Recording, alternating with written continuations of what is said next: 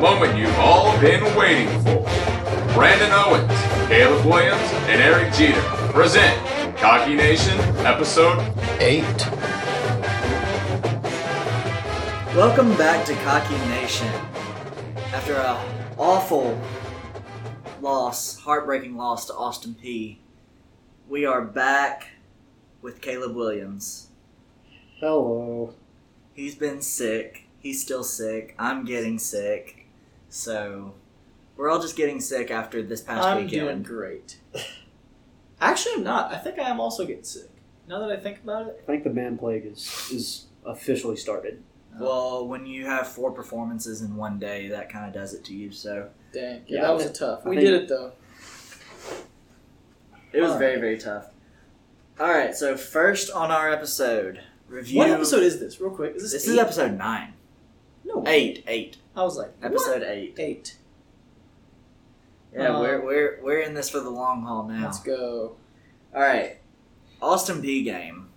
So, I think I'm the only one that like went back and watched the game. Yeah, I haven't gotten a chance was, to watch it. That the first three quarters were absolutely just awful. Yeah, they were horrendous. Austin Peay got up forty-five to seven at one point, and and that was that was in the third quarter. And then we started scoring, and then Austin Peay scored again, made it fifty-two to fourteen. And then we had an amazing fourth quarter. It was just it it was almost like rewatching the Sela game. That's so tough. It, but it was very similar. It was oh. very similar. We we lost by nineteen, which is good, but how much did we lose by uh, to Sela? twenty-one. Potato, potato. I mean, it was a good game uh, in the fourth quarter, but the rest of the game, it everybody was not there. Uh, their mindset just was not at the game. Um, I mean, Saturday was a hot day for the South. Yeah. So I don't know if that played an effect to it. Um, definitely losing Trey Berry played an effect. Uh, Josh Pearson went out in the fourth quarter. Um, actually, I think he went out earlier, and then he came back for the fourth quarter and then was pulled in the fourth quarter. Pearson? Yeah. And then Marlon Bridges was was out for a good majority of the game due to injury. Yeah. Um, I mean, the injury bug hit us hard. Yeah. Speaking of, do we know anything about Trey Berry? We do not. Um, after seeing the press conference with John Gross yesterday, um, he did say that he was getting an M R I done yesterday. Um, but there has been no information released about Trey Berry so far. Um, Pearson is good to go for this weekend. Marlon Bridges is good to go for this weekend. Everybody else that had injuries on Saturday is, from what I understand, good to go for this weekend. We're going to miss Trey Berry, though. We are going to miss Trey Berry. Um, I'm trying to find, since I didn't watch the game, I'm looking at the box score to try to draw parallels from Austin Peay to Southeastern Louisiana. Uh, what's jumping out at me right now, I'm looking at, you okay? I need to sneeze and it's not happening, and I'm trying to warn y'all, and every time I do try to warn y'all, it just goes away, and I'm just like, can you please just not? We're gonna, I need to we're gonna, sneeze. We're going to fight through it. Okay, I'm looking at Zarek's stats. Um, because an obvious similarity is interceptions, right? Through two interceptions against Sela, both of those resulted in touchdowns. That's fourteen points gone, right? He threw three interceptions at Austin Peay, and I think all three of those resulted in touchdowns for Sela. That's twenty-one points given away. I might be wrong, but I think all three of those ended up in touchdowns. That's twenty-one points given away. That's the difference in the game. We lost by what, twenty? nineteen. nineteen? Yeah. yeah. That's that's the difference in the game. Um, the other similarities here in the stats is that our longest uh, reception against Austin Peay was thirty-one yards, and at Sela was thirty-three yards, both of which are significantly lower. than our longest reception at any of our other games, which have all been wins, which might lead me to believe that um, we had some struggles with maybe the offensive line, and we had to go back to running all those bubble screens instead of actually throwing the ball deep. Do you think, was that the case from what you saw? Zarek Cooper definitely tried to throw a lot of deep balls. It I saw a lot of the same mistakes from the receivers that I saw in both the Eastern Washington game and the Chattanooga game, where it would it went into their hands and it went out, or it went right through their hands. Uh, with how good our wide receiver core is, that should not happen at all. I mean, granted, again, weather might have played a role into it, but you've got to battle through that. Yeah. And I'll even pull up last week for the Southerners. If we can battle through the heat all week and then perform four times in a row in one day in the heat, then definitely our football team can battle through the heat. Weather is, is such a... It's kind of a strange excuse to me, because there's ways to prepare. There's It's not as if you don't know what the weather's going to be. Right. I understand it's tough if you're not, like, you know... It's tough to simulate a hot environment when you normally are in a cold environment, but I don't know. I feel like there's more ways to prepare than people like to think. Um, I'm trying to find... I mean, bottom line, to me, we just did not play Gamecock football. We had... Let me make sure this is the right game. Because uh, sometimes I'll be looking at games and it's the wrong year. This was the right game. Okay. Uh, we had more first downs. Um, they blew us out of the water in rushing yards. They had two hundred forty-six rushing yards. We had sixty-two rushing yards. But that's not strange for us. They had about twice as, more than twice as many rushing attempts as we did. Um, we had more passing yards, but that's also not strange for us. three hundred one passing yards to their two hundred twenty. Um, and if you're doing the math, they had about one hundred yards more of offense than we did. Uh, one hundred three. Yeah. I mean, we ran more plays on offense. I mean, that's good and bad. Um, that's actually a little surprising after watching the game, mm-hmm. um, because our defense was on the field a lot yeah. during the game. We we ran seventy-six offensive plays. They ran seventy-one. Um, we had one fumble, lost, lost that fumble. It. They had one fumble but recovered. Nothing else. Which is... I need to say something about that fumble. So it was in the second half, and uh, I can't remember who had the ball, but. As he, as our player was hit, he lost the ball and gained control over it. No, no, no. I'm thinking of the of a of a different one, but or a different scenario. But that fumble, yeah. I mean, you just got to do better on recovering it. Yeah. Now I will say this of what I was thinking of. Um, Austin Peay tried to do a onside kick and recovered. But our team recovered it, and it went through his leg, and he actually reached around his leg, got the ball, and held on to it.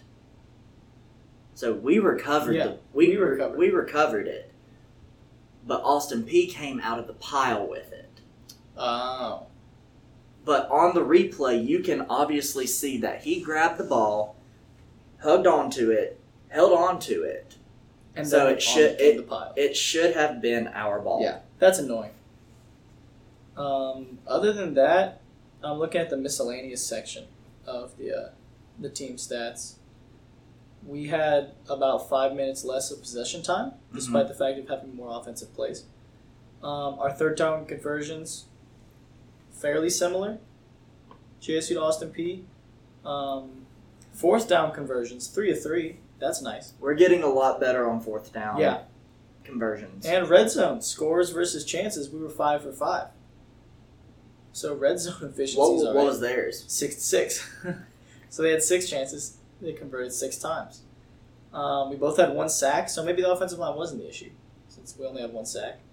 But, you know, that's still a sack. We made three point after touchdowns. Nothing else from the stats is really jumping out at me except interceptions. Uh, penalty yards, we only had five for fifty-seven. They had that's all right. four, they had fourteen for one hundred forty-one. It's just... We just could not convert. Like, I don't know where our team was, but we could not convert anything in the first half. I... I don't know. I'm I'm never one to to blame results on a single person, whether positive or negative. You know, it's a team sport. There's a lot of people on the roster. There's a lot of people that play. But it seems like when Zarek throws more interceptions, like more than one interception, we lose. Um, his passing percentage is whatever. That is not... According to the stats, it doesn't relate to wins or losses for us. Um, but he threw two interceptions against Sela, and I don't know, maybe he's a confidence player, you know? A lot of people are confidence players. When they're when they're hot and they got confidence, they're they're killing it. But when they're cold, they they lose trust in themselves. Maybe he loses trust in his offensive line. Maybe they get frustrated. I don't know. But three interceptions, gifting them, I think gifting them twenty-one points is hard to come back from. And I think they were all early, were they not? When did he throw those interceptions? I mean, it was within the first three quarters. I know he threw one pretty early, like really early. Mm-hmm. He definitely Which didn't, had... oh, didn't that also happen at Sela? He threw a really early early interception. Yeah, within the first two. It was minutes. like it was like the third play. Now, I will say that while Zarek's um, stats look pretty even when you throw in the interceptions. Uh, Austin Peay's quarterback was on fire this oh, game. Yeah.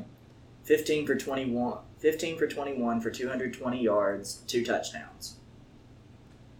Uh, their running back, Kentel Williams, which he's, oh my God, he is such an awesome, um, we are, uh, he's just awesome. Yeah, they had twenty-four carries.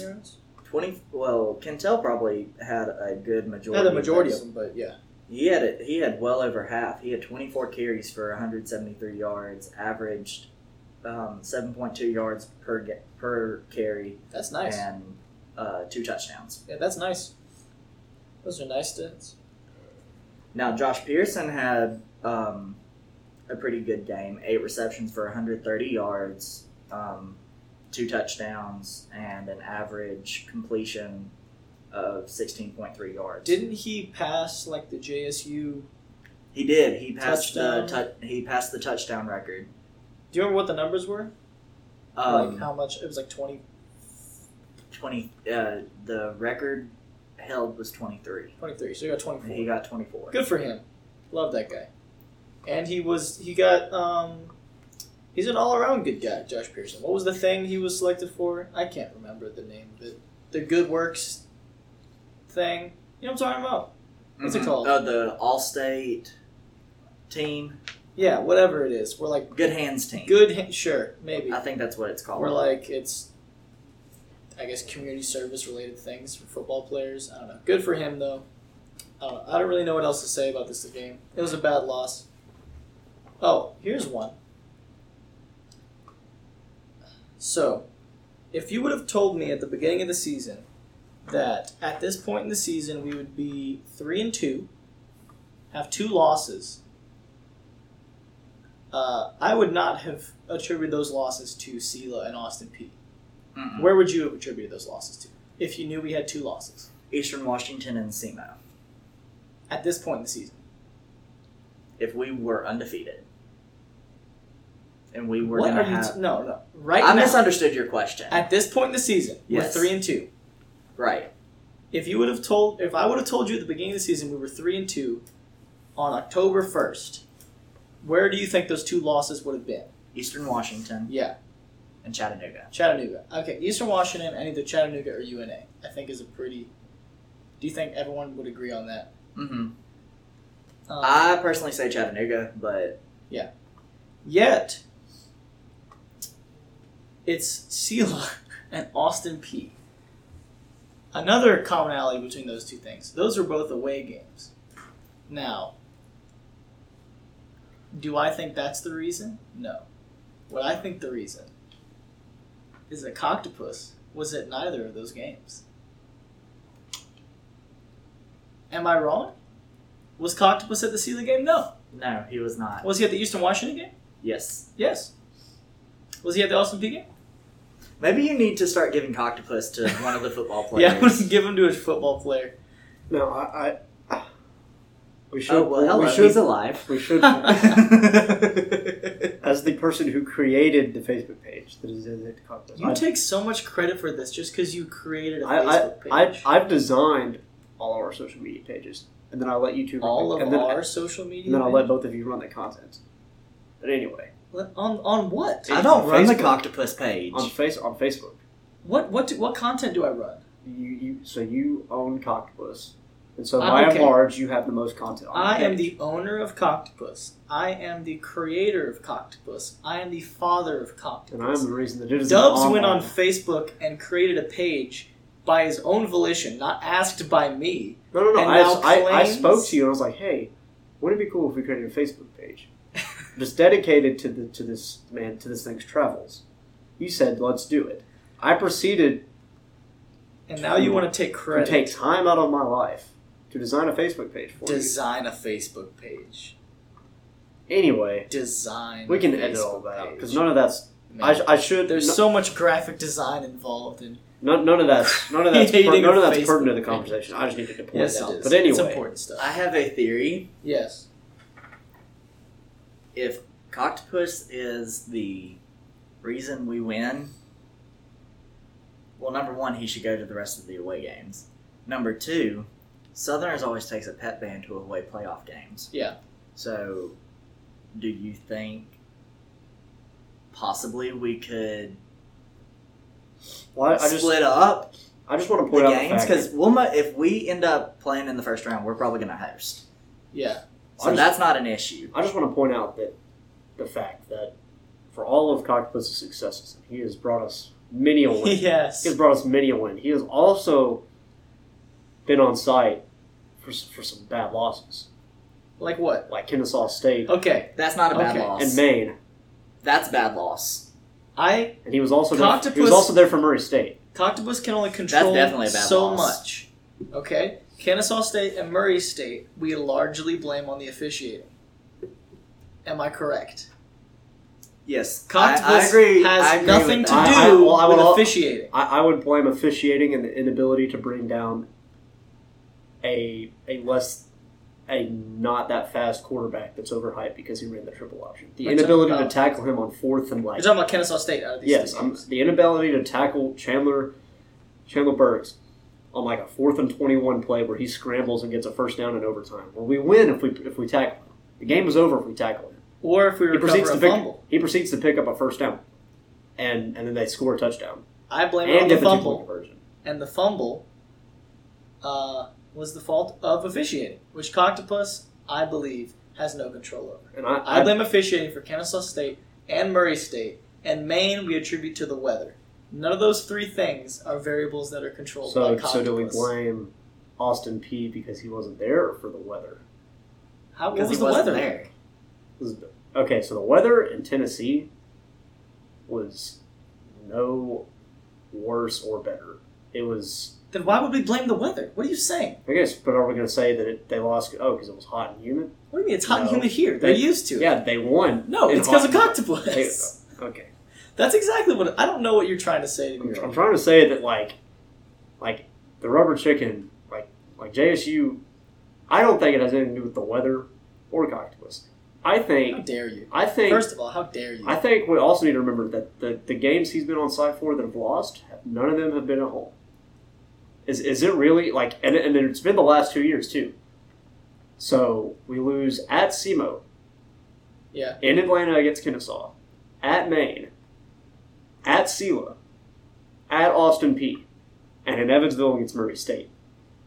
Is and I know that basketball is like a different conversation. Yeah, this is a different like, conversation. It's, it's like it's a it's it's not which we will be touching on. It's not an exception soon. anymore. Uh, to me, it is a disturbing trend that J S U does not travel well.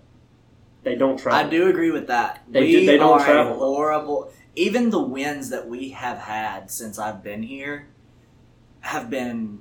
Yeah, like last depending on how bad the team is, if the team is really bad, then it's a blowout win. But if they have any kind of like fight to beat J S U on their home turf, and we're away, I mean, it, it's we might have still won, but it was a close game. Okay, against teams we should have blown out. Okay, and now I do. I have the um. I have the, the game-by-game stats for the last two years pulled up. So J S U this year at, at S E L A, so we're looking at the opponent's stats, gave up one hundred forty-six rushing yards, two hundred thirty-eight pa- uh, passing yards. And now S E L A runs a pro-style offense, so I'm not expecting them to just pile up the numbers like like a Baylor or, a, or an Oregon or a T C U. I'm not expecting that. But then at Austin Peay, fifty carries for two hundred forty-six yards and five touchdowns. fifteen, just fifteen passes for two hundred twenty yards. They completed fifteen of those. fifteen, like, like do the math. That's over, that's around fifteen yards per reception. So they're not getting beat by short passes. They're getting beat by down the field throws. At home, they've given up one hundred fifty-six yards against Chattanooga on the, on the ground, one hundred seventy-five against Eastern Washington, ninety-five against North Alabama. But they've also gotten gashed in two of those three games through the air, including Eastern Washington, where they gave up five touchdowns. It's it's a disturbing trend that on the road, and you look at the, and this is really where it is, the rushing efficiency, they give up like five yards or more to carry on the road. They generally give up four or less at home. Eastern Washington, forty-four carries, just one hundred seventy-five yards. North Alabama, twenty-seven carries, just ninety-five yards. So if you do the math, they're giving up like less than four yards per carry at home. On the road, the defense doesn't travel, and this team, which has been the bane of their existence the last two years, and this is nothing against Zarek, but I think it has to do with him indirectly. When you have a quarterback who, as your leading rusher, averages three point six yards per carry in a game, that's why the running game doesn't succeed. Because John Gross has decided that he is having a, a mid-career crisis. Some might argue a late-career crisis. Yeah, no, some might argue his career is going to be over in the next few years if he doesn't get it together. Um, but the reason they can't run the football is because teams can sell out. They can put seven in the box and force J S U to beat them through the air. Now, that's not a great formula defensively, because more often than not, when your receivers' names are Josh Pearson and Jamari Hester, we're going to beat you through the you, air. You can beat you through the air because they both are athletic with height. Yeah. But, and I was talking about him to this, to this like I was talking to um, to Brandon earlier before we started recording. The reason, and I, I consider them the greatest offense in college football history, is largely considered the two thousand fourteen Baylor Bears. Um, and the reason being is because Baylor was averaging over six hundred yards of offense and running up and down the field against Big twelve, against Power five opponents. And why they did that is because they had a quarterback that could run in Bryce Petty. He was a very good runner. He just didn't because of the system. But he would average five or six yards a carry. And they had receivers that were speedy. And they had multiple running backs that, if they needed to, could go for one hundred yards. J S U has none of the above. They have, they have, they have good receivers. They have, they have great receivers, may I say. They don't have a running quarterback. And they don't have, in my opinion, multiple running backs that can dominate a game if they have to. We don't have one running back that can dominate. They don't have one running back that can dominate the game. So there's no running game. We've put so little and, emphasis on the running game. And, and as someone who is big into, you know, not just offensive style, but the formations, that like I'm big into analyzing offensive systems. That's something that I've loved doing. When I look at J S U's system, and I've said it before, they don't have an identity. This is an offense that I can't decide if it's a spread or a multiple or a smash mouth. I would argue that's by design. Like, I can't, I can't, well, no, because in the past, like, like, like when Eli was the quarterback, well, you knew Eli what, is an exception. Yeah, but you knew what the offense was. Yeah, that's because you could rely on it. It was a power spread that ran it down your throat, and they were going to run it to, until you could stop them. And when they and when you came up, they were going to go play action with a deep shot, and they were going to keep you honest a little bit with the outside run game to force the corners out. This offense does not have that identity. I like, think Gross I, likes to think that he's keeping defenses on their toes by not broadcasting a particular system or even. Yeah, but but I think do you think he's gone too far?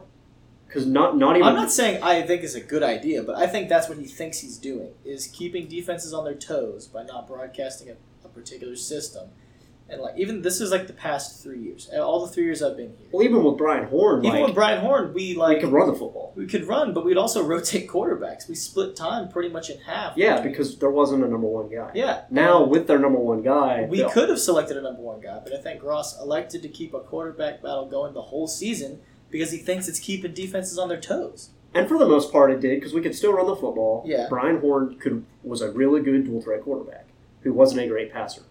He was good enough to keep defenses honest, similar to a Nick Marshall. He was honest, and he's one of our... He like he had like eight yards of carry. He could run the ball really well. Zarek can. And I, and as someone... This offense is designed to be spread in nature. Like, when you look at the formations, you look at the general tempo... While the tempo is not what it used to be, there's a lot of standing around waiting, hoping that you've got the right defensive coverage, and then you're at five. Se- you have five seconds on the play clock. Play clock. You're looking over for a for an audible. So the tempo is not the same, but it's supposed to be spread in nature. However, when you're putting in two tight ends or two running backs, and you're trying to run, cram it down people's throat when they've got nine in the box, expecting it to work. You gotta run into somebody. Like, like a car runs into a wall. It's not gonna just yeah. pass through like a ghost. No, you're gonna stop and, and epically crash. Similar to this offense. And I've and I've told you guys before, if you can't run the football, you can't win at college football. Okay. There, there's a reason that there hasn't been a champion, national champion that, that runs an air raid. It's because they don't have reliable running games. When everything else breaks down with your quarterback, when he's not having a good game. You have a running like running backs that you can rely on. By and large, you can win a football game. So now we're looking at a team that has a quarterback that, for all of his, um, for all of his highlights, I mean, he has thirteen touchdowns in five games, which is good. But he also has seven interceptions. So when he throws two or three interceptions a game, what do you start to rely on? You now have a quarterback that's not confident and a running game that it doesn't exist. It's now you're playing the trying to pin them inside the ten and get a defensive play. And that's just dangerous in college yeah. football. So I, I mean, I don't really know how to analyze these losses other than we don't travel and we don't run the football. I mean, I think that's pretty much like it. That, that's, don't travel, that's, that's it. Like run the football, and when Zarek throws interceptions and we have nothing to fall back on, we lose. And our defense isn't good enough for us to fall back on them yeah. right now. Like they're not. Our punter's really good though. Oh no! So I've, let's and, talk about that for a second. Yeah, I actually, and I'm looking at the, the cumulative stats for this year. Because you're talking about pinning them down within their own ten. Yes, we're winning the, punting. We're winning the punting game this year. Average of forty-two yards per punt. We're actually punting it less than our opponents. We have two less punts on the season, but we're but we're averaging forty-two yards to our opponents' thirty-seven. So we're winning the punting game. For once, we have a good punter. Yeah, he's what's his name? You have it pulled up? I have the season stats. I want to recognize the man by name. Daniel Bird. You're killing it. Daniel Bird. Daniel Bird. No, no, that's punt returns. I was like, what? That's one of our receivers. I was like, that can't be right. Daniel Bird's not going to be punting. No, Jason Pierce. Jason Pierce. Jason, we actually have two. We have two punters. Jason Pierce and Preston Knight. Which one is the one that's been killing the game? They both. They both average over forty yards per punt. Jason Pierce at forty-three. Preston at forty-one. Depth. Both are have kicked have. Have at least double. You know, they both have double-digit punts. We've had some some good punts and some good. We've pinned them down within the five. Yeah. Now I will say this is this is where we're losing the battle. We we're Our only good special teams is coming off of a bad offensive possession. So our kicking game this year is subpar. Beyond the limits of a Cade Stinnett subpar season. Yeah. Um. So Cade was always pretty consistent. Cade was, was a very consistent kicker. You knew what he was going to give you. Yeah. And you expected it from him. This year, however, we are averaging forty-five yards per kickoff. I can do the math. If the ball's teed up on the thirty-five and you're averaging just getting it to the goal line, you're going to have a lot of kick returns. Yeah. Because guys don't will bring it back if it's two yards or less inside the goal line, um, inside the end zone. Our opponents are averaging fifty-two yards per kickoff. Yeah, kickoff is always something that's bothered me here. And we've only attempted one field goal. I feel like at the college level, you should be able to put the ball in the end zone. No, I agree. From a kickoff. I agree. Right? Like, even Cade, for all of his sometimes limited mobility and range of motion, yeah, he had a fair amount of touchbacks. Yeah. Like, Cade could kick like the ball. He had about forty percent touchback rate, yeah, which was not bad. We did, Let me look. Let me see how many touchbacks we have this year. Kickoffs. Where are you be? Okay, so it's not showing me touchbacks. Okay, here we go. So, all season, and keep in mind, how many games we played? Five. Five. We have three touchbacks. Oh, my Lord. Between two kickers, Bryant Wallace and Parker Holland. I really don't understand why you can't put the ball in the end zone at the college level. Maybe I'm just overestimating the kicking power of the Maybe. average individual or the average D one kicker, but I think that ball should be in the end zone. No, it's not. I mean, it's not hard. It's really not that hard. And I'm actually doing the math wrong. So if you're if you're teed up on the thirty-five. And you could get forty-five yards. You could get forty-five yards. yards. That ball's landed, not at the it's goal line. It's not at the goal line. It's it's in between the twenty and the yeah. ten. Which is not good. Which is that's awful. If you can't reach... Now, J S U kicks a fair amount of pooch kicks. They're, that, they're, I also... I, I don't like pooch kicks. No, because you get them in... Because if you... If it lands inside the twenty-five, they're going to fair catch every time and like, get a free seven yards. Yeah, I understand it's a legitimate strategy, but... Well, I wouldn't even argue that, because now they have this new touchback rule. Where oh, right, the new touchback rule. You have the new yeah. fair catch rule where if you fair catch inside the twenty-five on a kickoff, it goes to the twenty-five. Yeah. Regardless of who gets it yeah. and where it was, if as long as it is inside the twenty-five or you know beyond the twenty-five-yard line, and they fair catch, it goes to the twenty-five. So if you are pooch kicking... you are broadcasting either a lack of respect for your own special teams or lack of respect for your own kicker. No, yeah, you're you're saying that we don't believe he can get it to the get it to the end zone? Yeah, which I hate. Because if you get it to the end zone, it's the same as a pooch kick. Yeah. Now, I understand, you know, you do that, you know. It, but here's the thing, if you pooch kick it, you run the risk of a guy not fair catching it when you expect them to, and then he... And all he needs is like seven yards. Yeah, I would love to eliminate returns altogether. No, I agree. Because touchback percentages, there's a reason kickers get paid in the N F L. It's yeah. because they can blast it out of the end zone. And when they don't, they generally don't have jobs. Yep. Um, now, I know that we're at the F C S level. We're not, we're not, you know, we're at our level, if you have good pro potential, you're you're probably winning. You're probably North Dakota State. Because, I mean, you're winning championships. We don't have a pro tradition. You know how many players we have in the N F L right now? Right now? Right now. I have no idea. Well, there's only two that are contributing at a high level right now. Only two.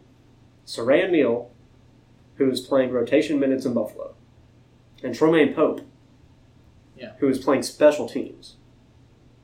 Not even in the running back rotation. He's playing yeah. special teams as a return man. So... we don't have any, like, big-time pro players.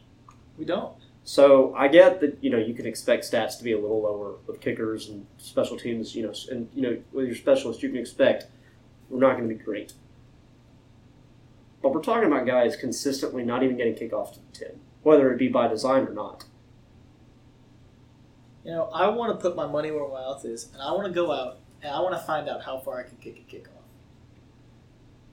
With a ten-yard runoff, because that's With a that's that's the general yeah. average. You yeah. just mark it off to the twenty-five, and you yeah. are in. Yeah, that's what I want to find out.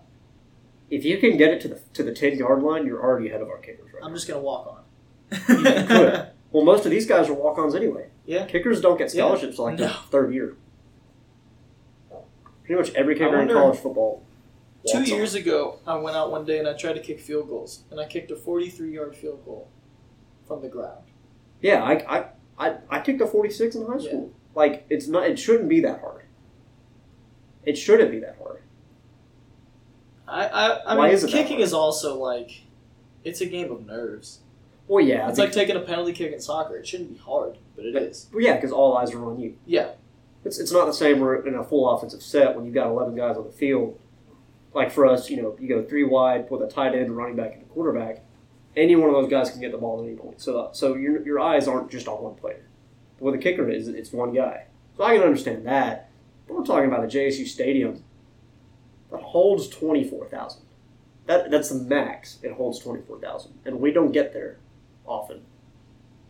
If ever. If if ever. Like the last time I remember it being full was the twenty fifteen play, uh, playoffs. False. That's, well, that's the last time I remember being full.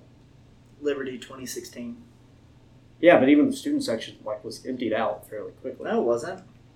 I don't know. I wasn't here, so don't look at me. I, fa- I fairly remember it now, obviously. That's I'm a senior, so four years ago, I don't remember. The, I remember U N A was packed out. I remember that. that. I mean, that's the most packed out I've seen in a game I've been at. Um, between, uh, you know, away away fans showing up, student section being full, and home fans being there. That's the most packed well, out I when, remember. When you are in the O V C and your furthest opponent, opponents are in Missouri and in Illinois, I mean, you're not going to have a very big away traveling crowd. Yeah, so I'm saying, like, like us getting to capacity is rare. At its best. Because, like, our, our most, our closest opponents generally are North Alabama, occasionally Kennesaw State, and occasionally Chattanooga. Like, those are the closest in proximity of the people we play on a semi-regular basis. I'm not even counting conference opponents because conference opponents are nowhere near our vicinity, so we're not going to get away fans, like you said. But even with U N A, like, like we didn't, we don't pack the house against. I mean, we do, but we don't, we don't sell out twenty-four thousand and all twenty-four thousand people come. And we won't until U N A is a lot better. Well, and well, even your, be, your best chance to pack out our stadium is Chattanooga and Kennesaw. Well, yeah, but even even against them, like Kennesaw, I would even say Samford. Well, even against Kennesaw, they don't send fans. So getting back to the point, like J S U, like there aren't that many fans in the stadium. Yeah. So the pressure, and, and for that matter, it's all your people. So the pressure shouldn't be that high.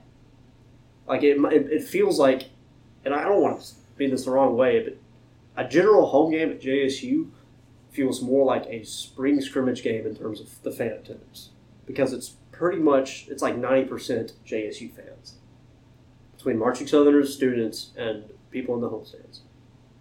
There are not enough people in the away stands that are actually supporters of the away team for it to, you know, affect them. Yeah. So is it is it at this point just a lack of talent?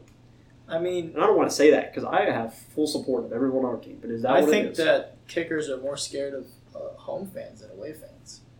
I don't know, man. I mean, I can see it both ways. It depends ways. Where you play. I can see it both ways, because at J S U, Cause like, think, we expect think about a lot. It, man. Like, I don't know. Let's let's let's tie this into music. Would you rather bomb an audition for a stranger or for Doctor Boniford? Somebody you got to see the next day. You know what I mean?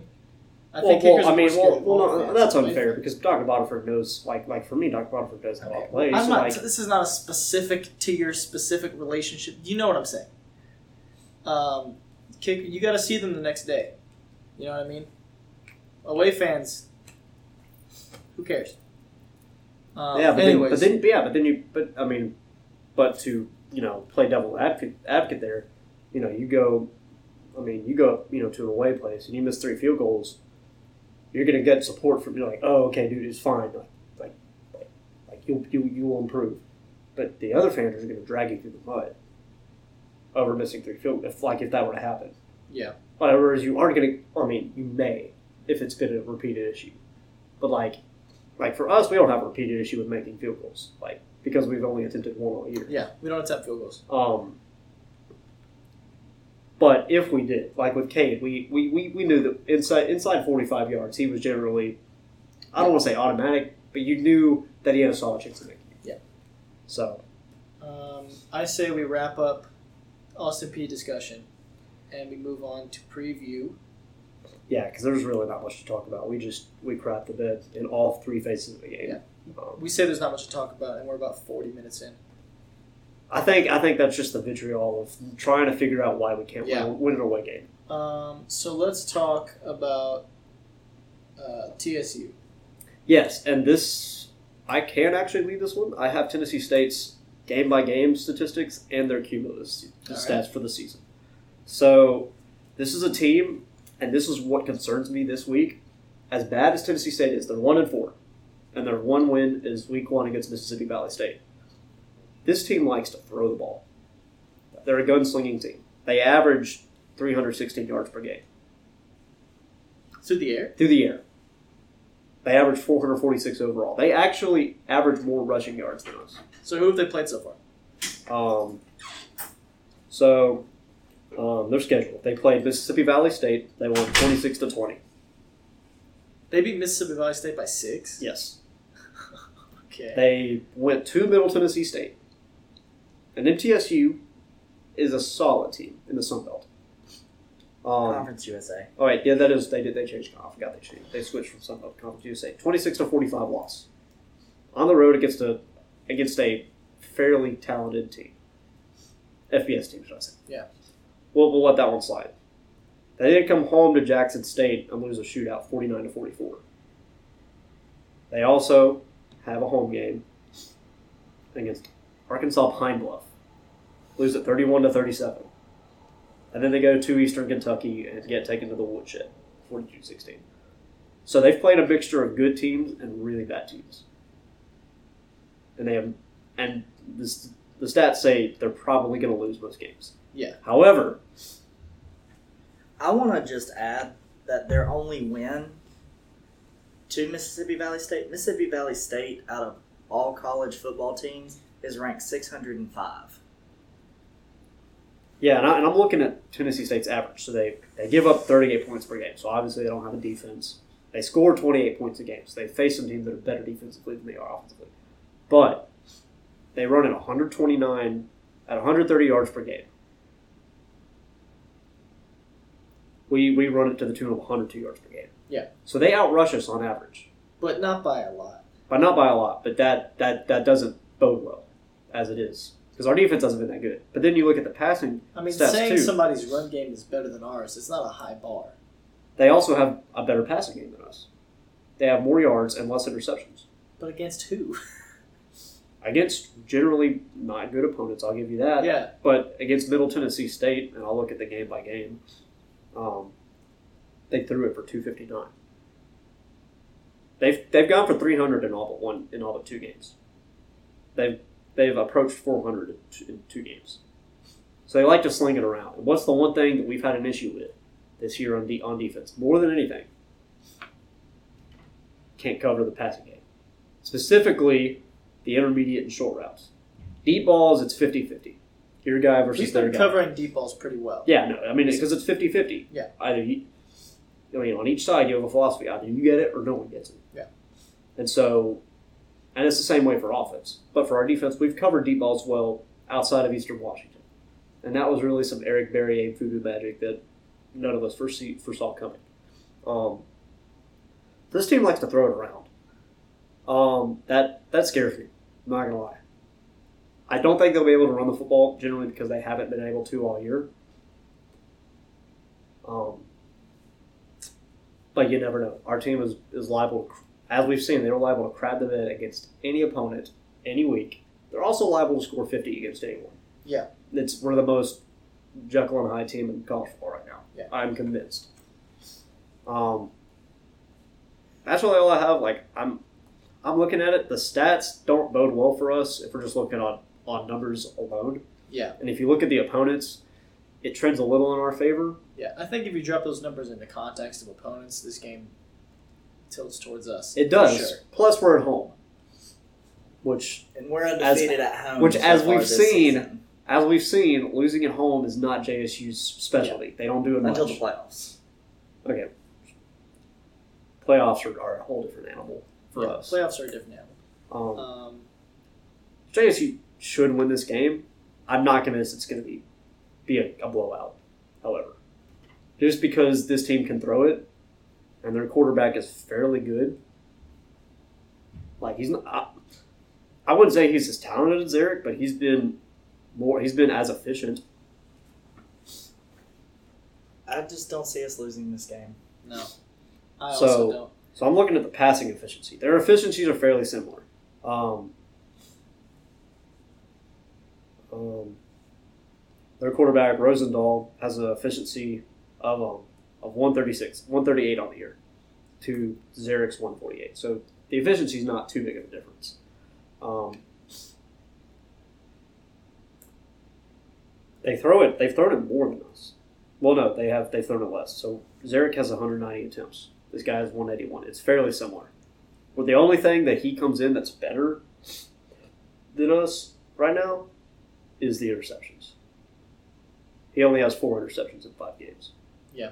As a team, they have five because one. As of opposed to Zarek, who now has seven, seven, seven interceptions, but he's thrown thirteen touchdowns. Yeah. And he has a higher com- completion percentage, but less yards.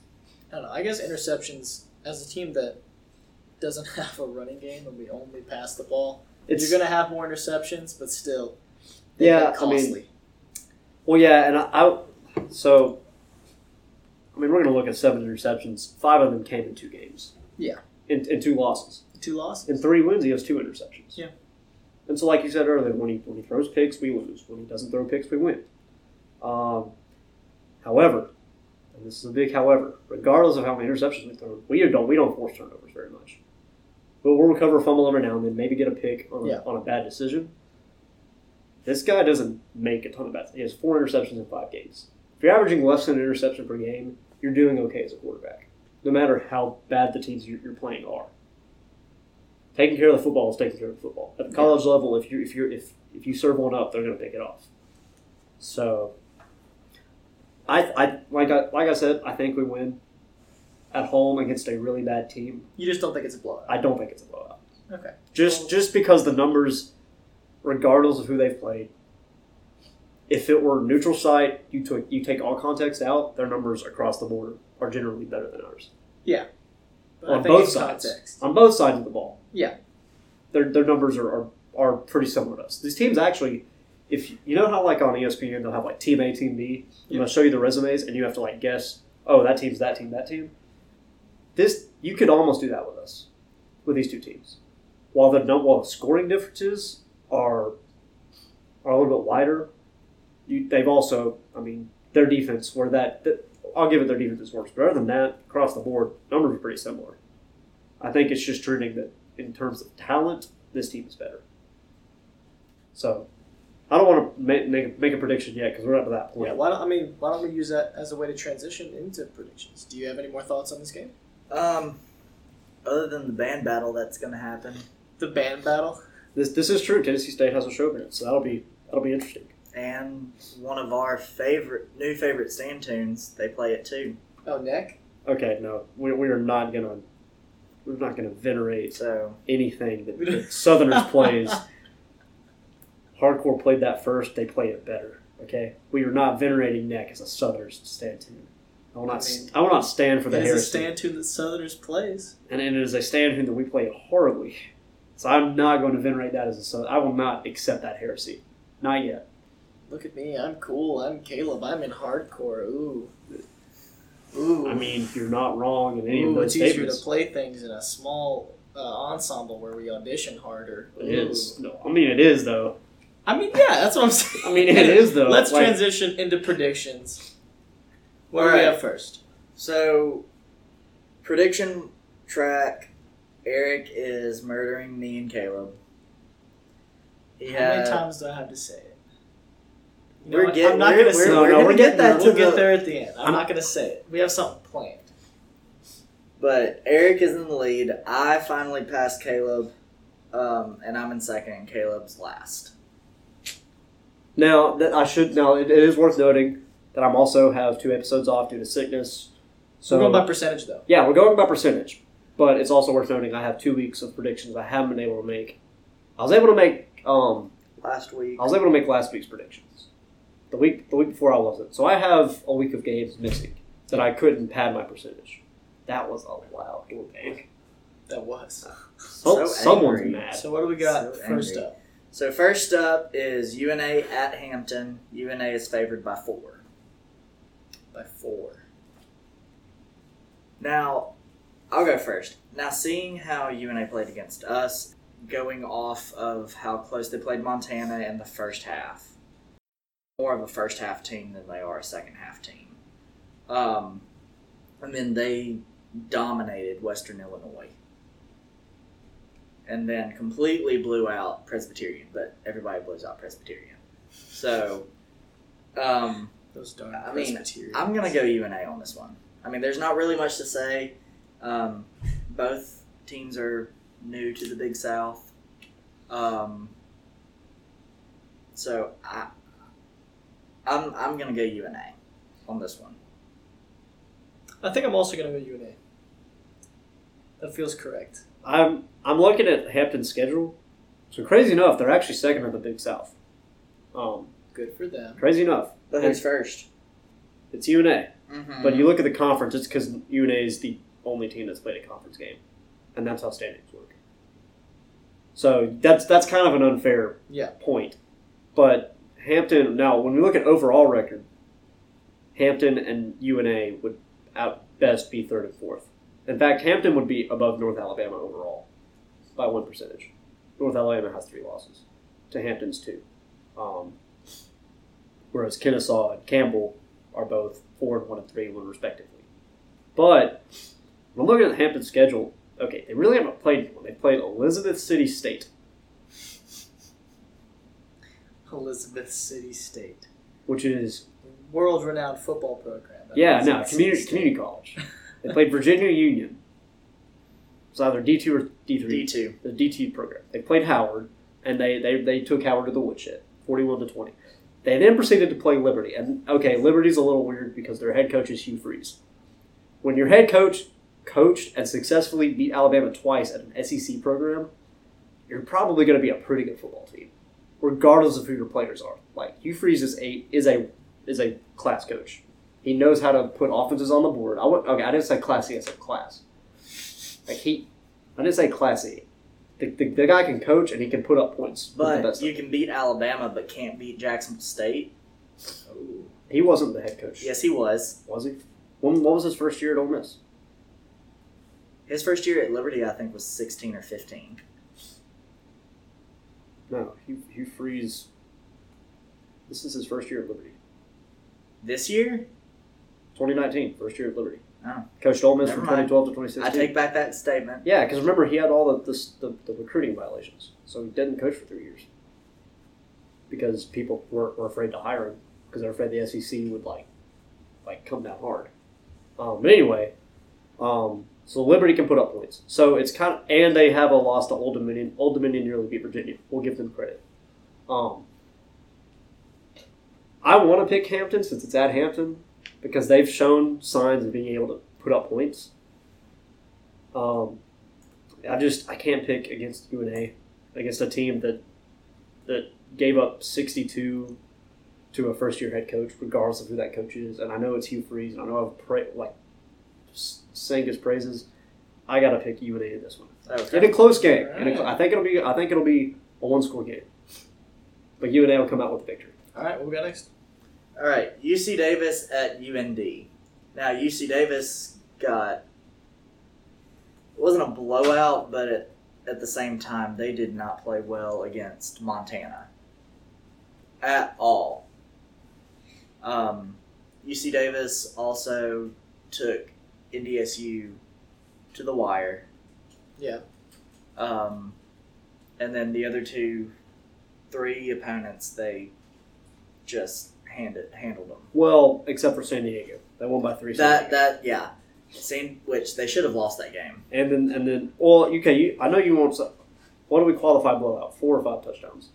We had this discussion. I think it was five. Did we say five? You weren't here. Yeah. Because I said that You had said five touchdowns was a blowout. I generally consider. And Brandon was five. adamant that we never, we never outlined this. I, I've no, I, I don't think we outlined it. I suggested I think that five yeah. is the minimum. Sure, for, for no worries for me. So under those, no, they did not get blown out. But it wasn't a close game either against Montana. So I think we should point that put that out there. They haven't blown anyone out, but they haven't they haven't been blown out yet. I don't think U C Davis, after seeing them lose three games, I don't think that they're as good as everybody hyped them up to be. They're still a very good football team. But, yeah, but I, you, you, I just don't think that they're as good as you can't give up a forty-five said. spot at home. However good Montana is, and they're and Montana's a really good football team. But at now, home, you can't give up a forty-five spot and then drop an absolute goose egg on offense. Now, I will say this about U N D. U N D um, beat Sam Houston um, in a for, close the second game. Year in a, for the second year in a row. In a though. close game. They, um, didn't, they didn't really play Eastern Washington close. I mean, they lost by fifteen, and I know fifteen isn't a blowout. We, we've just outlined that. Yeah. But that's two touchdowns with a with a – Like, the difference, two touchdowns with a two-point conversion. So, like, the game wasn't, like, like Eastern Washington wasn't out of control. No. This is, is really the best way to put it. And that game was at home. I guarantee you if that was at U N D, U N D would have probably barely beat Eastern Washington. It would have been, yeah, it, would have been, it definitely would have been a close game. Um, I, you know, you look at the head-to-head, and North Dakota State handled North Dakota. They did not handle U C Davis in any way whatsoever. U C Davis gave them a great fight. Um, but then you look and just U C Davis doesn't. I mean, I mean, not U C Davis. North Dakota doesn't have a bad loss. Like, like I wouldn't consider any loss to North Dakota State a bad loss, no matter what the score is. I mean, they're North Dakota State. Five straight national championships at one point. Need I say more? They don't have that bad loss. Like, I don't, I don't think fifteen points at Eastern is a bad loss. Um, and their other two wins. I mean, they're, I mean, they're, they're, they're wins. So you gonna pick them? Yeah, I'm I'm going with North Dakota. In at North Dakota, U C Davis probably not in a good mood, and I think that's going to lead to some to some emotional play. Yeah. But I don't think emotions win you a game on the road. I think they win you a game at home. They're I not. Think, they don't win you a game on the road. I think I'm going to go U C Davis. The spread for this one is less than one point. Yeah, it's pick 'em. So, so, and I was telling him earlier, home teams always get three points. So Vegas thinks that on neutral site, U C Davis won by three. If you want to make a comeback on me, you should disagree with me. Just saying, for tactics. Yeah, no, that's why. I, that's why I'm disagreeing. That's why I went ahead and picked North Dakota because I figured you'd pick U C Davis. I'm picking U C Davis. I'm either going all in. Going all going off of what N D S U fans have said about North Dakota fans, um, about their attendance and everything. I mean, it was pretty well attended. I, I can't remember if it was at U N D or if it was at North Dakota State. It was at North Dakota State. This okay. this year it was at North yeah. Dakota State. So, I don't know. I, I had a lot of these picks last week. I'm I'm going North Dakota. All right. Yeah, I mean, I'm just... I get to put you guys in the hole just a little bit more. Maybe not. If North Dakota pulls this one out... Uh, number one, U C Davis. Number one, we have bragging rights over you on this game. Number two, if U C Davis loses one more game, I mean, they're going to be on the bubble, in my opinion. And like I said, emotions aren't don't win you games on the road. Under any circumstances. I don't know. I think you might be wrong with that. I don't know, because what what do emotions get you on the road? They get you into penalties, personal fouls, and general some sloppy play. Because on the road, you don't have home, home field advantage. Yeah, I still think emotions can win you games. Like, no, I think I think they can win you games. I think on the road is not what they do. I think at home, if you're playing emotional and the crowd's behind you, you you, you can put a, put someone in, like. Into grave for the crowd. Uh, I think I think the crowd can help, but I still think you can win games too. I just I just think on the road your emotions get neutralized against yeah. against a crowd. In yeah, fact, sometimes they win, regardless of home field advantage or not. All right, so our next game is Furman at Samford. Now Samford beat uh, Citad- number twenty-five Citadel last week, um, in four overtimes. um, and Samford is favored by two. I'm taking Samford.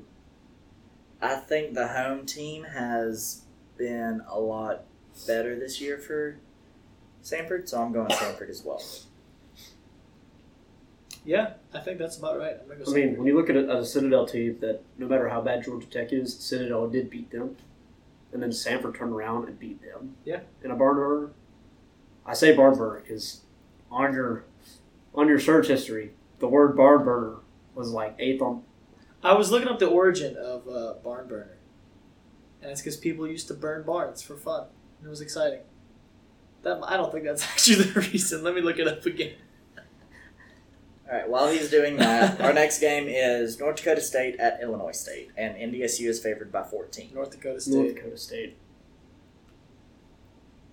However, I think it'll be. I think that fourteen points. They won't cover. They won't cover. But well, no, I I don't agree with that. I don't like to use definites at any point. I don't think they'll cover. This is a tra- this is always a trap game for N D S U. Um, and the last time N D S U lost to Illinois State, it was at Illinois State. When was the last time they lost to Illinois State? Two years ago. Yeah, two years ago. Cause so, so it was the last time they played at Illinois State. I'm going Redbirds. Shout out to Adam Willie. I was busy looking up the, the origin of barn burner. Didn't I already pick them? Yeah, you picked North Dakota State. Um, it's an allusion to an old story of a, a Dutchman who relieved himself of rats by burning his barns, uh, which they infested. How did we? How did Don't we? Know. How do we? How do we get get from that to a really really exciting sporting uh, event? He was probably watching it burn and all the rats die, and he was like, "This is really fun. We should, we should start." I don't but, know. But that but that's that's so sadistic. That's no, not that's no. not even. This just, old Dutchman. That's just evil at that point. That's okay. not even. All right. All right. Ne- what we got next? Next game is U C A at Nichols, and Nichols is favored by two and a half. Again, the home team get, gets three point on on the spread every game. Yeah. Vegas does that automatically to account for home fields. They're saying that on neutral site, this is a pick-em game. U C A. I'm going Central Arkansas I'm as going, well. I'm going. Just disagree for fun. Picking the upset, going Central Arkansas. The upset. Let's go. But is it really an upset? Okay, I'm going with the mathematical upset. The mathematical one point. All right, upset. Next game is Elon at New Hampshire, and this is a pick 'em. New Hampshire, Chip Kelly's old stomping grounds. The birthplace of the spread offense is New Hampshire. That's where the modern spread offense started. I'm actually going to disagree with you. If you lose to Rhode Island, no, I'm not or saying I'm not, Holy Cross I'm not picking in a them. game, I'm not picking them. I'm just giving some backstory that the Chip Kelly st- like created the spread off. But offense. Still, my statement stands. If you lose to Holy Cross and Rhode Island, rip. Sorry, I'm I'm going Elon in this one. Oh no, no, no. I was one hundred percent picking Elon. Yeah, I'm picking I, Elon I, as I, well. I just wanted to say that, that Chip Kelly... Chip Kelly? The birth... Created, created the blur offense that he ran at Oregon. Not at U C L A. He he hasn't figured out... He's yet to figure out that if you go no huddle, hurry up, you score more points. He, he figured it out late against Washington State. But, um... But yeah. Fun fact, when his first big-time coaching job that led to, this, to his offense... being publicized was New Hampshire, where he's from. He's from New Hampshire, so he's like that's kind of a home, home for him. That's... All right, next game, Youngstown State at U N I. U N I is favored by a touchdown. Take it, Youngstown in an upset. I'm picking against my emotions today. All right, well I'm gonna pick with your emotions and go U N I. okay, okay. Uh, because it's college football. Why not? College football. I don't know about this one. Um, both teams are really, really good. Youngstown plays really tough on the road. I say, like, like I think we should tell you something. Why I'm so I so boldly picked Youngstown when I've said multiple times on this that the teams I won't pick under any circumstances are Youngstown, Kennesaw, and Maine.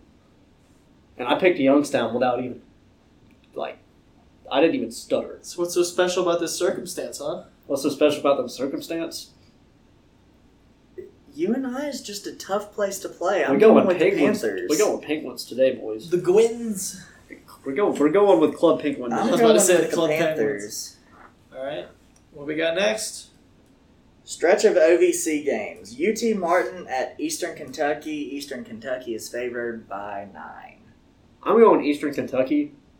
Purely, not only do I think they're more talented, it's at it's at home. And that's a tough place to play. And yeah. Eastern, well, okay, and I think it's, we're also saying this from the standpoint of J S U is not in the Ohio Valley. They're not located in it, so every away game is a tough place for us to play. And that might contribute to why we yeah. can't win home games, is that we're not in a conference that geographically is correct. Yeah. But anyway, I'm picking Eastern Kentucky. I also to cover. I'm going E K U. I'm, yeah. I'm picking them to cover and win.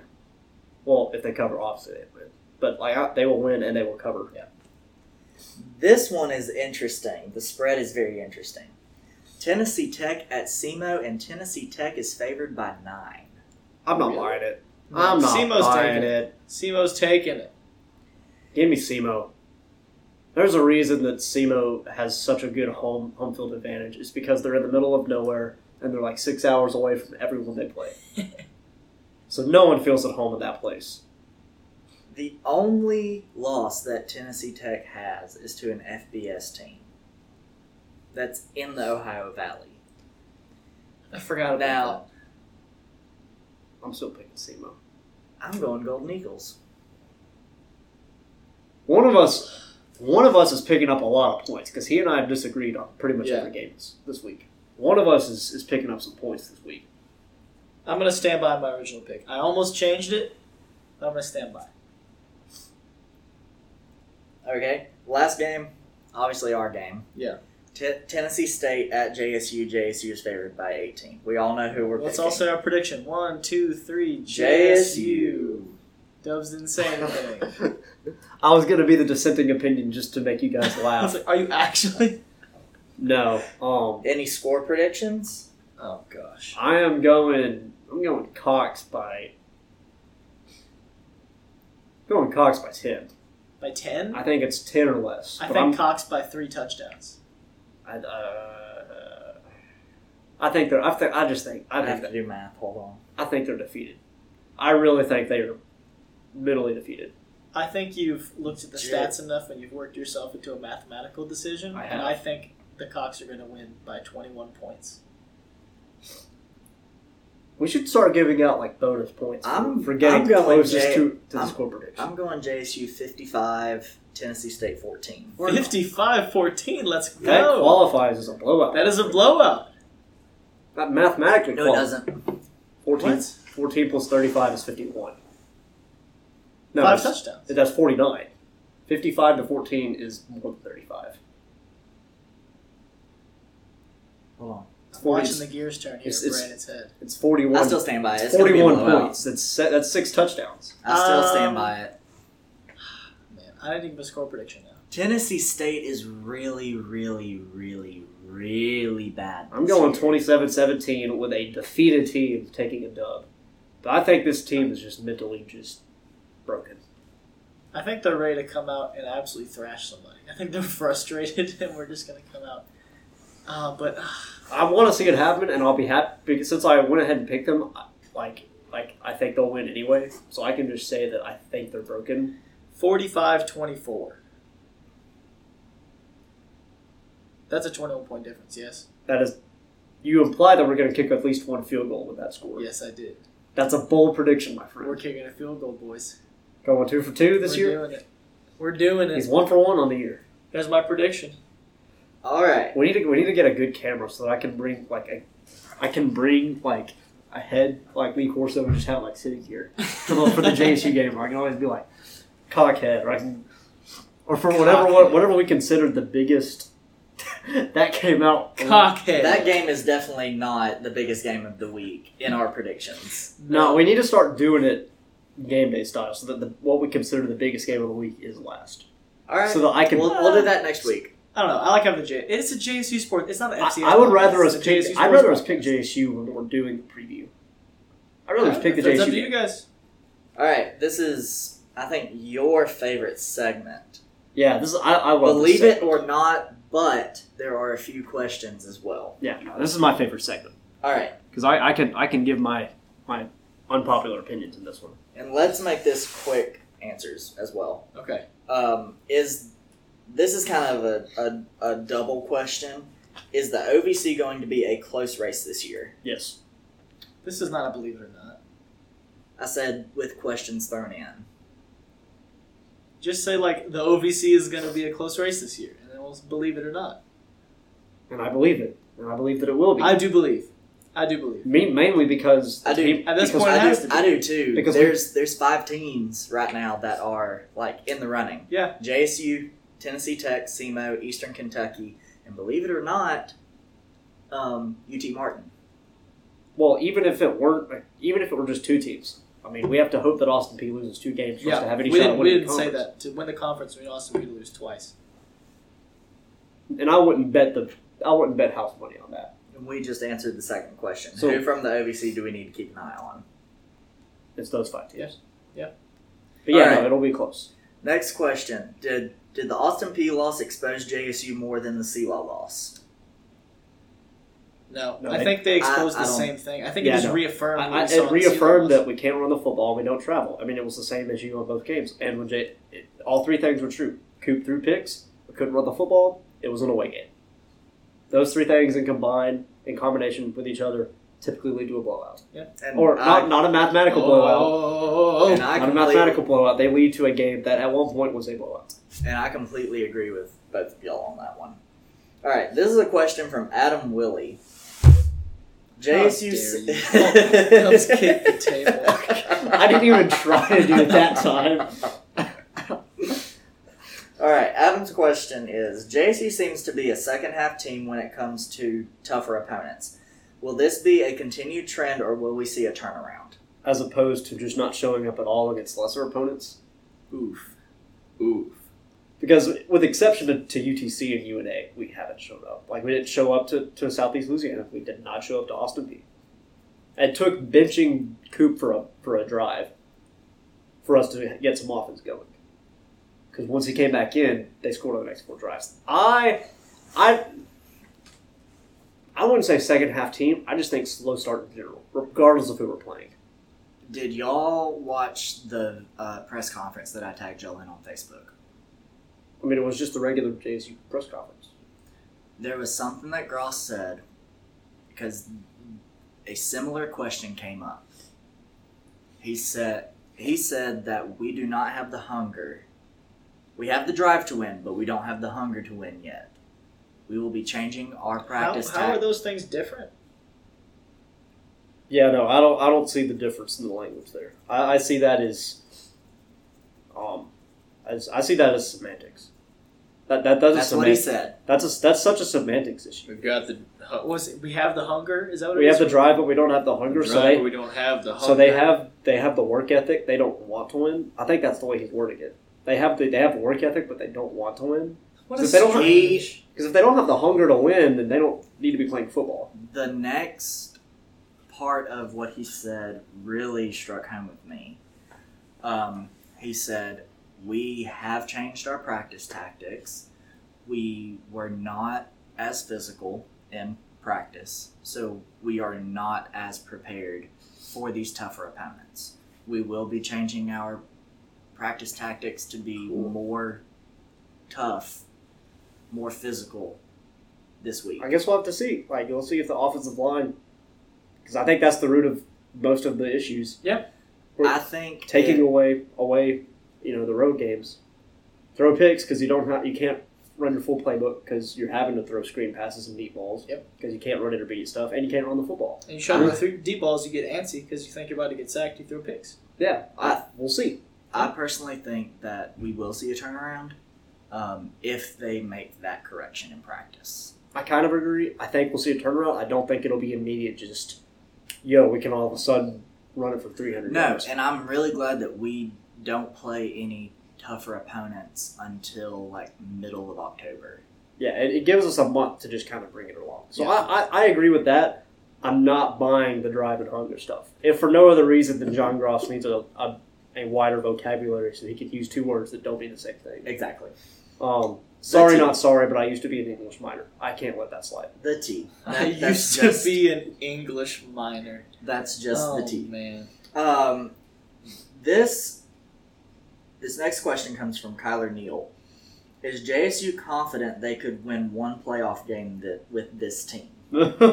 Right now, right now, I'm not confident that they could make the playoffs with this I don't, team. Uh, right now, I don't think the players on the roster are confident that they can win. Oh no, I don't. I say I don't think that anyone on that team, except no, I don't think anyone on that team thinks like maybe Marlon, just because he's been here yeah. and done that before, so he has won a playoff Which game. Which is probably why it's good that we don't play anybody real. Yeah, because Marlon is a redshirt senior, right? Which means that he was here in the fifteen for the run to the Dallas Championship, so he knows what winning is like. Even yeah. though he wasn't playing that yeah. year, he now, knows what it was like.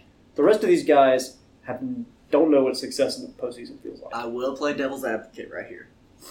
Yes, as of right now, I don't think they're com- they're confident. The fans aren't confident in, no, in no, the team I right think now. They know that. But I think we still make the playoffs as an at-large team. And whoever we play in that first round, I mean, if we... Because we will host, I don't think that we'll lose that first game. I think we still get a a win in the playoffs. Yeah, I agree with you. I just think that right now, at this very second, on October first, the team does not have faith in themselves to win. And I think I think it stretches to not only do they not have faith, I think they know that the fans don't have faith. And that, that, that can weigh on you quickly. Which is why they're going to come out and they're going to try to beat down as many people as they can. I know. I mean, I hope. I hope you're right. I hope. But I also hope that was what it was after the Sealer game. Yeah. And we've seen them ha- show letdowns, even in wins, letdowns. So, the last question we have, with the addition of Tarleton State to the F C S, what do you see happening to conference realignment in the F C S? Okay, I just want to put it out there, because this is obviously, this, this specific one is a question and not a believe it or not. Um, What has happened to the Believe It or Not segment? Yeah, my beloved None of segment. These were Believe It or Not. None of them. That's like when a teacher writes, like, true, false, and then asks a question. You know what I'm talking about? Um, true or false. It has to be a statement. True or false. Four, four plus X equals what? I'm sorry. I beg your pardon? You, you get you get the you get the, the woman. Hashtag so, not my Believe It or Not. So I charge you to to, make, to do to do better next week. I charge you to do better next there week. There wasn't a whole lot of do better stuff. It's just Today. phrasing. It's just phrasing. Yeah, it's, it's all literally it's phrasing. all about knowing how to write out a question. I can work with you on that. As he said, he wasn't English. I was an English minor. Oh. Reading between the lines, yeah, you have two gaps right there. You're gonna have two. Yeah, I don't know what air means, but there you a go. A rude um, gesture here from Mister Brandon Owens. Anyway, to answer the not believe it or not. Um, if Tarleton State is what sets the Tarleton chain off State. for F C S conference realignment, What's now I didn't on? say what conference they joined in other sports. They're no, acting, no, I know. But if they're, they're like, acting as an independent for F C S and they're joining the W A C, I know. But if if they're if them joining the F C S is what sets off the chain reaction of F C S conference realignment, that tells you the F C S is just not doesn't have any st- that really doesn't have much stability. That that that would be what, what would make it true, because we already know the F C S is is the F B S's little brother. Everyone knows that and accepts that as truth because it is. They also assume that we can't get our act together and we have too many upsets because our players aren't as mentally prepared as teams in the S E C, Pac twelve, and other F B S conferences. So if that sets off the chain reaction of conference realignment by them joining and us having to shift some teams around. That's just, that's looking at the F C S. So you don't think this affects anything? I, I hope it doesn't. I hope them joining instead of just joining a team that doesn't already have sixteen members, which is no conference in the F C S at this point. You join a team that doesn't that has less than sixteen, it does not affect anything.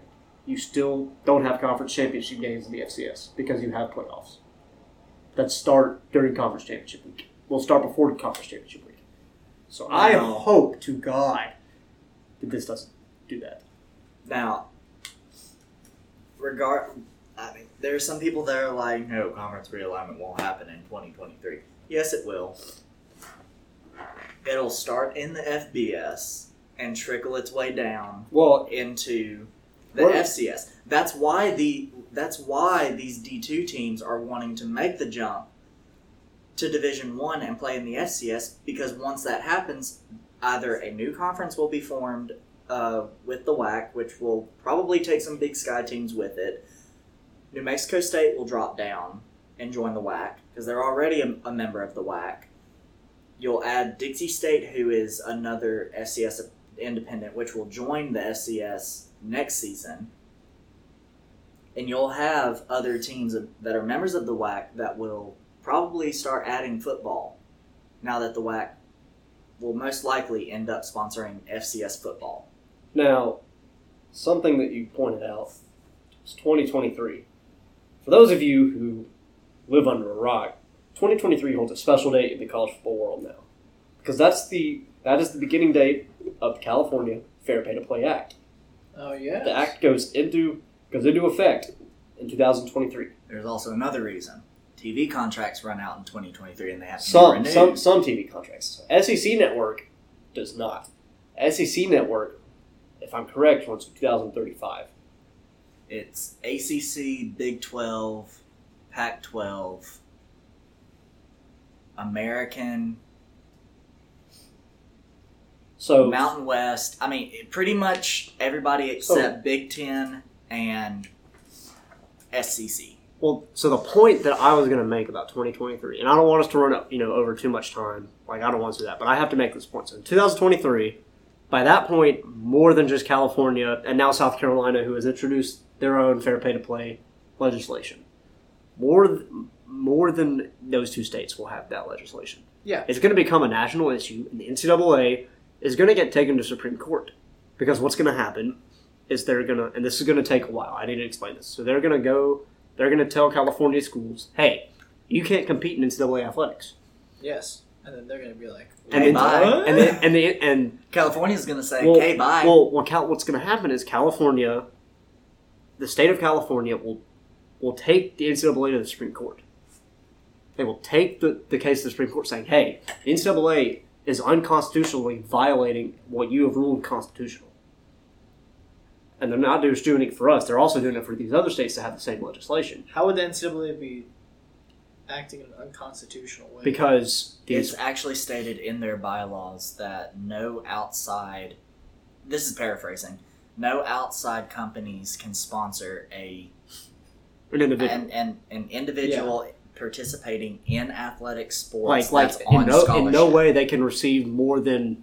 more bit more more like financial benefits than a regular student can. Yeah, but what does that have to do with the Constitution? So the Supreme Court has ruled that it is constitutional for for for student athletes to make money off of their name, image, and likeness. And California has just put into effect a bill to that same effect that now says our players can make money off of endorsements.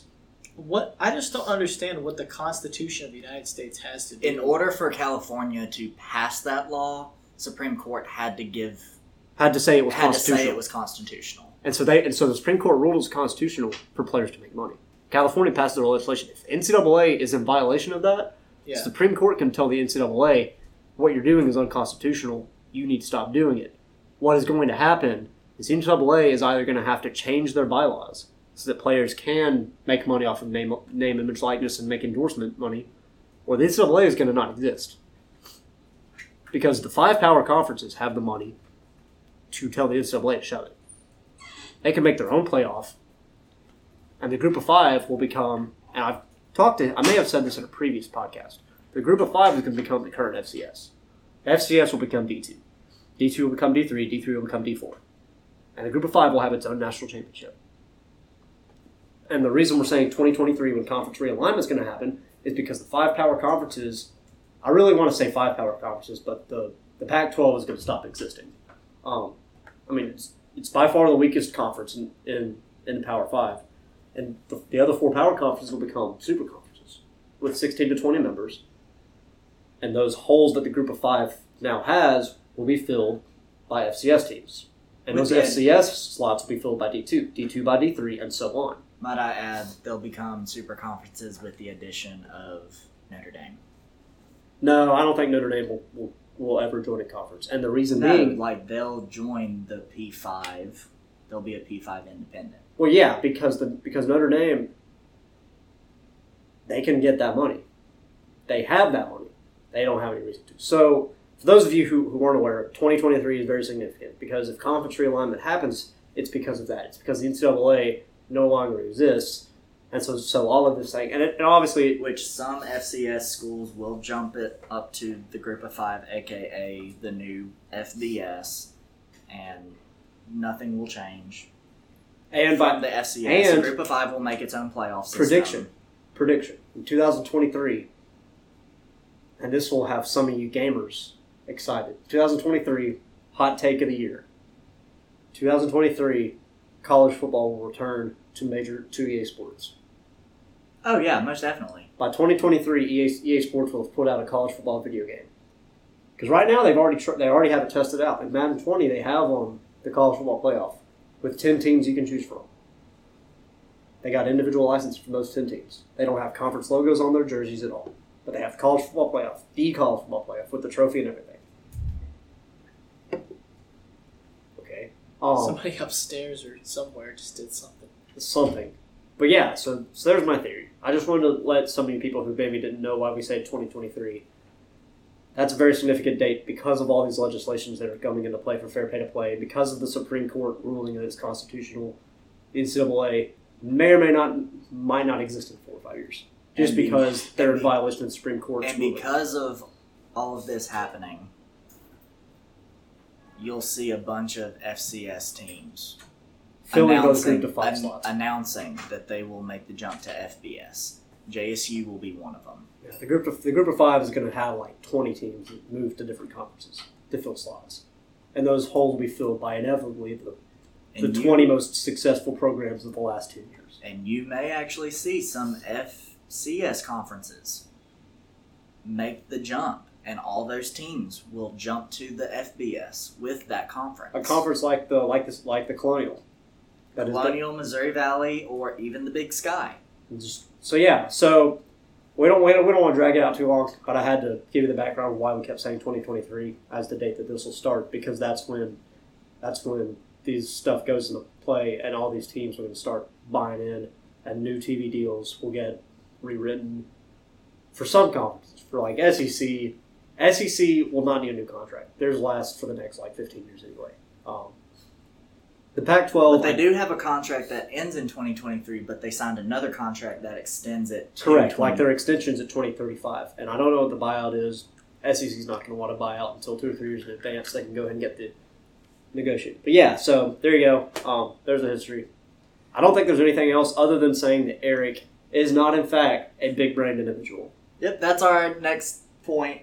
Eric does not have the biggest brain in the world. I believe it. No. Eric, Eric is not big-brained.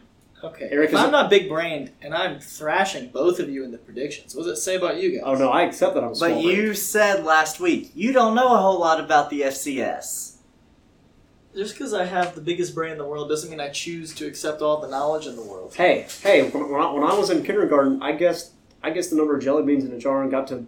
ride with Santa in the Christmas parade. The next okay. year, the next year, I came in last at the elementary school. I won two jelly bean contests last year, last semester. One I won Hawks tickets, and one I won twenty-five flex dollars that I never saw. Yeah, you you you went to a Hawks game.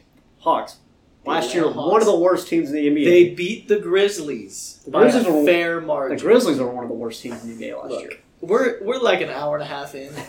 You should wrap it what, up. What's what's what? What's the news? We're always an hour and a half in. Yeah, well, me and Brandon were keeping things going. Okay, but we there was less people. That, there was less people talking. And now you're out here rambling about twenty twenty-three. But that was that was needed. That, that was needed. needed. Did you know about twenty twenty-three and why it was so difficult? No. Okay, there we go. So you've learned something today. I'm just saying, if I did know, I could have summarized it in about thirty seconds. All right, uh, let's wrap things up. No, you couldn't have. Because I had to explain to you why the N C double A and the Supreme Court, or shouldn't even be mentioned in the same sentence. Well, I still don't understand why um, this has anything to do with the Constitution. The Constitution does not talk about college football. No, this is correct. It talks, what is what's the issue? So constitutionally, it it comes. It's a, I think it has to do with fair market. So they're basically saying that um, fair market and I think First Amendment, life. Well, what. pre. I think it's preamble. They they say it's a violation of the preamble. Of the pursuit of happiness. Life, well, no, life, liberty, pursuit of and pursuit of um, per, life, liberty, pursuit of happiness, um, property rights. Like Constitution mentions all of them. Constitutional law mentions all of them, and they're saying that that life, liberty, pursuit of happiness, and property are being violated. It's weird, but under a under a balanced court, it was like. I think the court was like seven to two. I'm ready to look into that. You'll, you'll need, we'll um, need to look in. I don't know. I can't. I'm not sure. We exactly. need to have a special episode about that's talking about the fair pay to play. Like, we need to get into that. When, when is our bye week? Our bye week is in November. Okay, so it's sometime like November we'll ninth. It's so, like November ninth. Okay, yeah, well, we'll we, have a fun episode. When we get to the bye week, we'll get to an episode where we talk about. We don't talk about J C football. We'll talk about what. The fair pay to play stuff has to do with and all and talk about possible predictions on who goes where. All right. You and I are going to have to have a constitutional law conversation. Yeah. Because yeah. I, I, I love constitutional law. That has law. to be like a state law versus federal law ruling that has well, no, something well, to no, do so here, with so, so here it is. Look, we'll talk about it later. We're an hour and a half in. We need to wrap up. Any Dude, final thoughts? Eric has a small brain. Eric has a big brain. Uh, Cox are going to win by ninety. And then every week after that, and then they're going to win the championship ninety times in a row. Uh, start of the dynasty. Start of the dynasty. End of the dynasty in ninety years. That's a lot of math. Cox by ninety. Eric has a small brain. Big brain. Small brain. I'm still winning. Small brain. Brandon, anything? Uh, follow us on Instagram and Twitter at Cocky Nation under or Cocky underscore Nation. There you go. Join the Facebook group, Cocky Nation. Join Cocktopus. Join the Cocktopus group. Yeah, please join Cocktopus. We need more. We were supposed to get more of this football. We're gonna add it. We'll get it. All right. All right. Deuces. Over and out.